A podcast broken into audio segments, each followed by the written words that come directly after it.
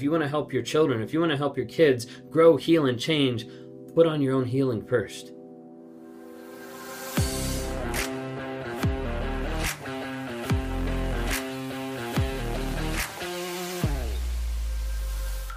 I've had several people in comments like ask like, "Hey, how do I help my kid not become a narcissist?" Because I'm noticing like narcissistic behaviors. I'm noticing like, wow, they seem really entitled. They seem really selfish. Like, there's a lot of stuff that I'm seeing that just seems like narcissistic. Like, what do I do? You know, if you've been involved with a narcissist or if you've been in a marriage or relationship with a narcissist, you know that there's huge aspects about that affecting the kids. And as a result, you're like, hey, I don't want them to turn out like this. I don't want them to become toxic in nature. I don't want them to engage in certain activities that are going to make them awful. A lot of times people reach out sometimes in desperation of like, hey, I need help. How do I actually figure out this? How do I actually help avoid and combat the toxicity that's been placed in their lives, the toxicity that has been in our lives for so long? How do I combat that so they don't become a narcissist? If you guys are new here, my name is Ben Taylor. I'm a self aware narcissist on this channel to provide awareness, growth, healing, and change. We do it on multiple different platforms every single day. If you haven't had a chance, TikTok, Instagram, Facebook, YouTube, LinkedIn, follow us on all those under Raw Motivations. And if you're curious about listening to the podcast while you're driving to work or something like that, then look up Raw Motivations as well on Apple Podcasts, Spotify, Amazon Music, all over the place. If you want to talk or work with me one on one through coaching to help get clarity through the confusion and the crazy making that you've gone through, reach out to Raw Motivations. So, rawmotivations.com is where you can find all of that. If you want to hear the wife's perspective, check out the Apple podcast that just released here uh, a little while ago called Trauma, Drama, and Life, where you hear my perspective and my wife's perspective as we sit down and just talk to you about life. Uh, would love to be able to interact with you, hear stuff. You can write an email. You can drop an email in the contact form on um, rawmotivations.com just to be able to hear more because we're trying to be able to show people just a little slice of our lives, what's been going on. Last but not least, if you need community to help you understand that you're not alone through the shit that you've been going through, then look at the NARC app. Just go to narcapp.com, N-A-R-C-A-P-P.com. Stands for Narcissistic Abuse Recovery Community, narcapp.com. It really has community, has courses, has exercises, has accountability, has weekly lives, has monthly coaching, everything like wrapped into one and more stuff to come that we're trying to help help help help people, can't talk, try to help people as they heal, grow, and change on a day-to-day basis. Would love to have you engage there. Okay? Anyways, diving in. How do we help your child not be a narcissist because they get affected by a lot. Those early formative years get affected by a crap ton of stuff when you're in that toxic relationship. A lot of times we don't realize how much is actually picked up. A great phrase is it's it's not just about what's what's being taught, it's about a lot of times what's being caught because a lot of times kids will catch a lot more information. They'll catch a lot more learning than they will just being taught, hey, this is how you do this, how, this is how you do this. They'll, they'll attach to behaviors and personalities that they see exemplified to them. It's hard because in a narcissistic household, you've got a lot of different roles that the kids end up falling into. You've got the golden child, the scapegoat, the caretaker, like many other different roles that end up being, hey, you fit in this box and I'm going to be nice to you or I'm going to blame you or all these different things that happen from the narcissistic person in your life. The problem is then that child is left with the idea of I'm not able to process my emotions, not able to feel safe, I'm not able to be present in this house, in this environment, because it's not safe one of the biggest things that that I mention people just starting off, and we'll dive into it more, but just starting off is if you're in a toxic relationship and you have kids, one of the best things that you can do to be able to help the kids is to leave. Is to get out of that toxic relationship. Now, side note, I'm saying be careful, do it wisely, watch out for different laws, different custody battles, all that kind of stuff. There's there's a whole other aspect to it. But I want you to understand like the base level line of this aspect is you're not helping the kids by exposing them to toxicity. You're not helping your children grow up in an environment where they're constantly exposed to that toxic environment, to the yelling, to the screaming, to the abuse, to the emotional manipulation. That is not going to help the kids. So if you're latched on to like, but I just want them to be engaged with their dad or I just want them to interact with their mom, stop fooling yourself. Because at the end of the day, you're putting a lot of young people in an environment to get influenced by a toxic person just to be able to keep a bond there, they'll get a bond, but it'll be a trauma bond. A lot of times you're not helping by staying in that relationship because it comes across as approving it. Maybe because you take a certain amount of the abuse and don't stand up to it. Maybe because sometimes you allow it to happen to avoid a bigger blowup or a bigger issue. A lot of times when you stay in the relationship, you're not helping the children as well with their confidence because they're seeing you beat down constantly, mentally, emotionally, or even physically. And those are huge aspects that you can help your children not become that way and to build a safe environment. But a lot of times, that first step needs to be you need to leave, you need to get out. Sometimes people are like, but I want to keep that relationship with them. I want to be able to have them to have a relationship with their dad or with their mom.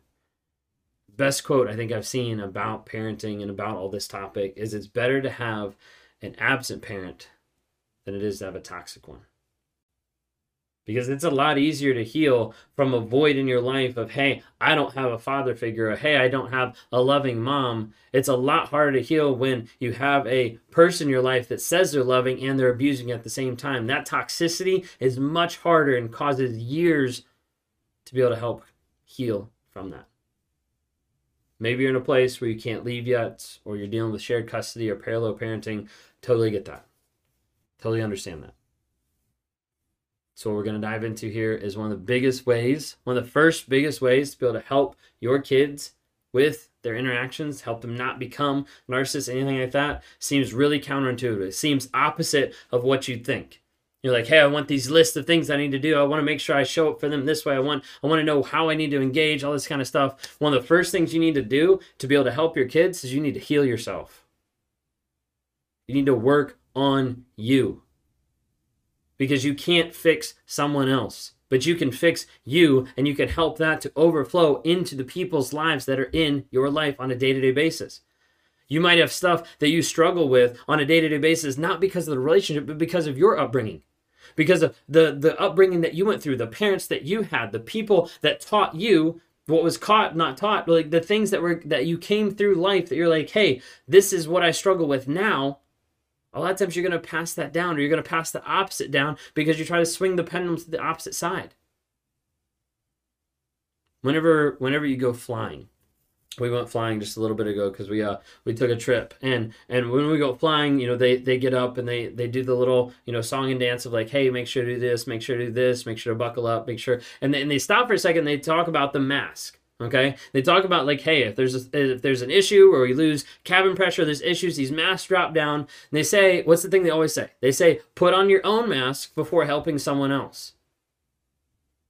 And you need to understand if you want to help your children, if you want to help your kids grow, heal, and change, put on your own healing first. Because if you don't, you're not going to be equipped to help them.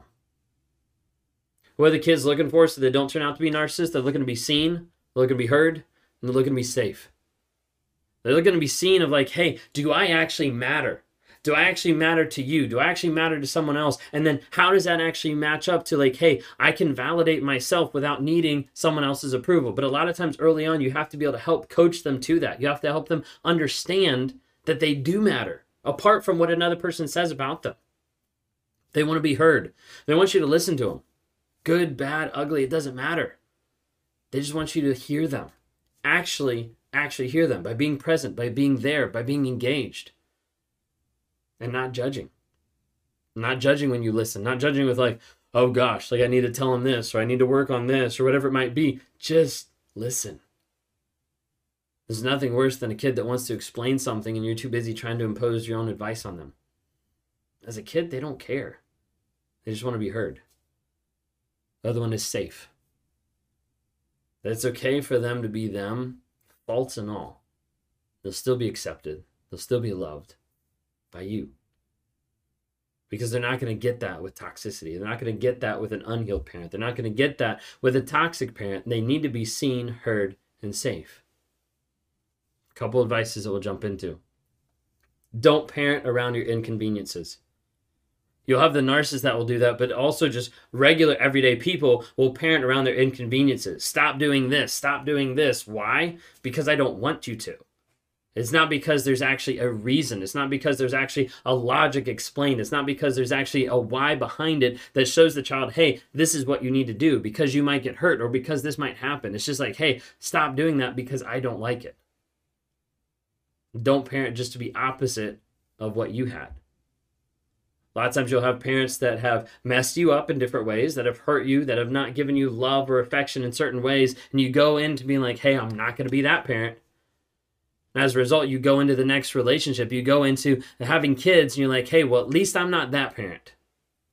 But then how are you showing up intentionally in this that's not swinging it to the opposite side, but is actually living the way that you want your kids to be able to live on a day to day basis? One of the things that is, you know, controversial gentle parenting, respectful parenting.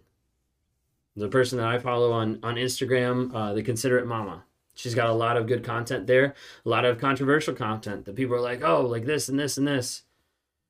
A lot of times we get into this, especially in like the Christian and the religious community, of like, oh, well, you just need to do this. You just need to make the kids conform. You need to make the kids do what they're supposed to do. But a lot of times, what all that all that happens is they beat, they shame, and they punish the kids instead of actually disciplining and helping raise them up. You see, you can try to raise a narcissist through all these stuff. But if you're beating them, if you're shaming them, if you're punishing them, instead of actually teaching that child how to grow, how to live, how to process emotions, how to live in a safe environment, you're not going to get anywhere. It's counterculture with a lot of Christianity, with a lot of religion.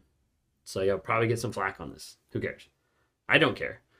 Like I had I had an interaction with someone that they were saying like, "Hey, like this is what I did and it made my child uh, like no longer do this."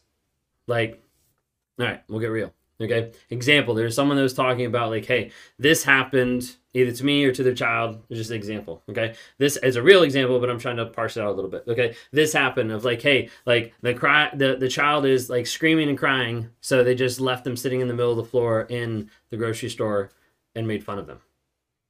They're like, that child's not gonna do that again. But yeah, because you just shame them.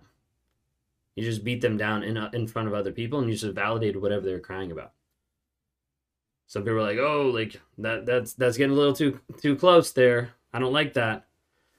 I don't care if you don't like it.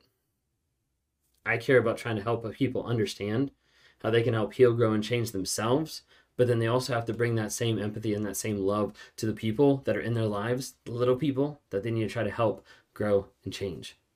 Because the problem is, if you only try to get conformity of their behavior, it's going to leave their heart unchanged. It's going to leave their actual motivations, desires, and the why behind what they're doing unchanged. And they just know, hey, I need to comply with however I need to comply because it's not safe if I show this emotion around mom. It's not safe if I show this question around dad. It's not safe if I do this. So I just need to do whatever they want me to do. And then we wonder why they get into toxic relationships later down the road. That's my tips. Hope that helps. Want to let you know that you're not alone. You're not crazy. You're not hopeless reach out for help.